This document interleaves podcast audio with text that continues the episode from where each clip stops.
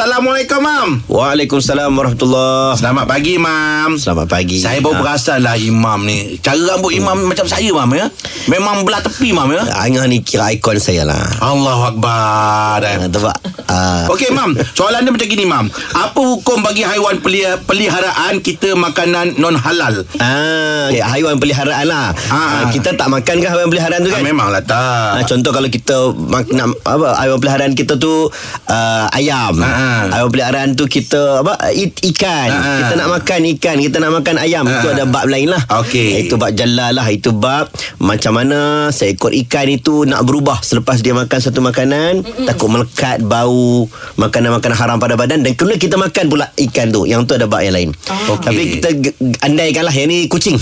Ah. Kita tak makan kucing Tapi kita bagi kucing makan makanan yang Tak halal Hmm. Tak halal. lah. Boleh tak boleh? Boleh Tak ada masalah Pasal makan kucing. Ya, yang makan tu Ah, kucing Kucing ah. tak kena Tak kena Dia bukan mukallaf Ah, ah. Dia bukan kena taklif apa-apa Tak Ah. ada dosa pahala tak ada Ah, ah. Ah, Jadi kucing boleh tak makan makanan yang tak halal? Ah, boleh. Boleh Cuma daripada aspek kesihatan eh, Kesihatan pula Ah, ah. kebersihan Ah, Ah, Takut kena kat, ba- dekat baju kita ke Itu Ha. kita kena pelihara dengan baik lah Ah, Ah, Sama lah macam kucing makan tikus Takkan kucing makan tikus kita nak ceramah kat dia kata haram Ha. Eh tak boleh lah Itu makanan dia ah, Itu favourite dia Ah, okey. Tapi Boleh kucing sekarang dah tak kelakar makan dia, tikus lah Mam Iya kadang-kadang saya jumpa Tikus tu lebih Lebih besar daripada kucing Itu itu perubahan zaman Apa rumah zaman Man ya Ah, Okey Im- Imam Imam uh, tahu tak apa ni tikus kalau dah besar jadi apa?